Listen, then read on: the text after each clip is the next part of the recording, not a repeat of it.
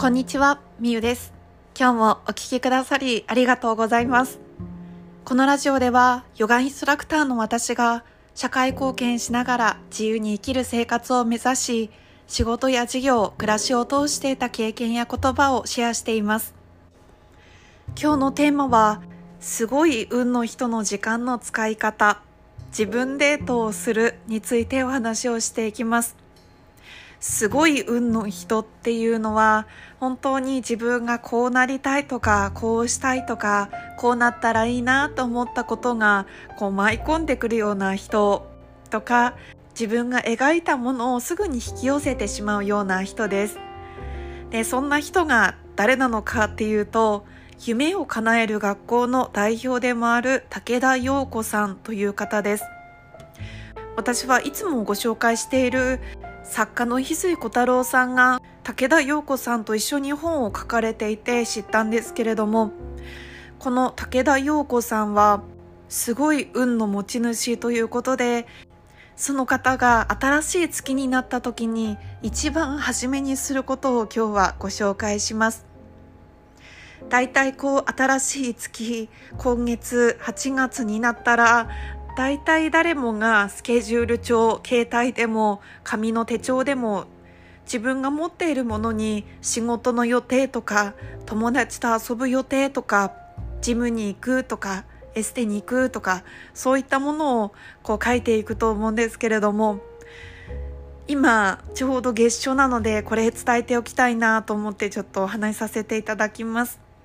毎月月初に武田陽子さんが真っ先にすることが何かというと自分とデートをする日マイデートの日をスケジュール帳に書くんだそうです。マイデートの日っていうのは自分に対して何したいとか今日はどうしたいとかどこに行きたいのか誰と会いたいのか何を食べたいのかそんなことを自分に問いかけて何でもやっていいよっていうふうに自分に許可を出して自分とデートをする日なんですね。自分に許可出しをしてあげる日ですね。え自分の中にいる神様をおもてなしするかのように自分の気持ちを大切にする日なんだそうです。あなたはこんな日作っていますか？私はですね、このマイデートっていう言い方はしてないんですけれども、以前セルフリトリートっていうものをしていたんです。セルフリトリートも同じような感じなんですけれどもリトリートっていう言葉自体忙しい日常から離れて心と体を癒す時間のことを言います。なのでヨガのリトリートっていうものはしょっちゅう開催されているかと思うのですがセルフリトリートはまさに私自身がどこに行きたくて何を食べたくて何をしたいのかそんな自分の欲求欲望願望そういったものに素直に従ってあげる日を作っていたんです。でも最近私それ作ってなかったんですよ。なのでこの武田陽子さんのお話を聞いてあそうだ私も久しぶりに今月はマイデートしてみようセルフリトリートしてみようって思いました。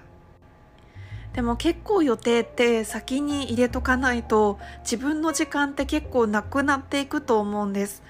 仕事の日は夜しか時間がなかったりとか土日となると何か別の用事が例えば歯医者さんとか友達とカフェに行くとかそういった自分との約束を作る日っていうものはなかなかなかなか意識しないと取らないと思うので武田陽子さんはその自分とのデートの日を真っ先に入れるそうです。そして月に2回はマイデートをしているそうなんですね。これがすごい運の持ち主の時間の使い方ということで私もぜひ真似をしたいなと思いました。私がもし今自分とマイデートをするのであればまずは私が行ける範囲で言うと一日のお休みだったとしたら石垣島に行くお休みの日と小浜島で過ごすお休みの日はまあ分けて作っておいて石垣島に行ったらいつもは行けないちょっとこうおしゃれなカフェとかレストランとかに行って美味しいランチを食べたりとかあとは美味しいドーナツとかカフェラテを飲みたいなって思います。あとはちょっとねこう自分への贅沢としてマッサージに行ってみたりとかなんかこう買い物で終わる一日じゃなくって自分をいたわる時間を作ろうかなって思いました。あなたはマイデートをするってなったらどんな一日にしますか？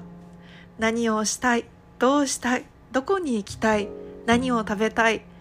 その欲望にできる限り何でもいいよって答えてあげてください。そんな一日を過ごしたらきっと自分自身がすっごく満たされます。ということで今日はすごい運の持ち主の時間の使い方をご紹介させていただきました。あなたも8月1回でも自分とのデートの日を作ってみてはいかがでしょうか？今日も最後まで聞いてくださりありがとうございます。夢を持つ大人のためのラジオ。あなたの夢はあなたが行動することで叶います。一緒に夢を叶えましょう。それではまた明日。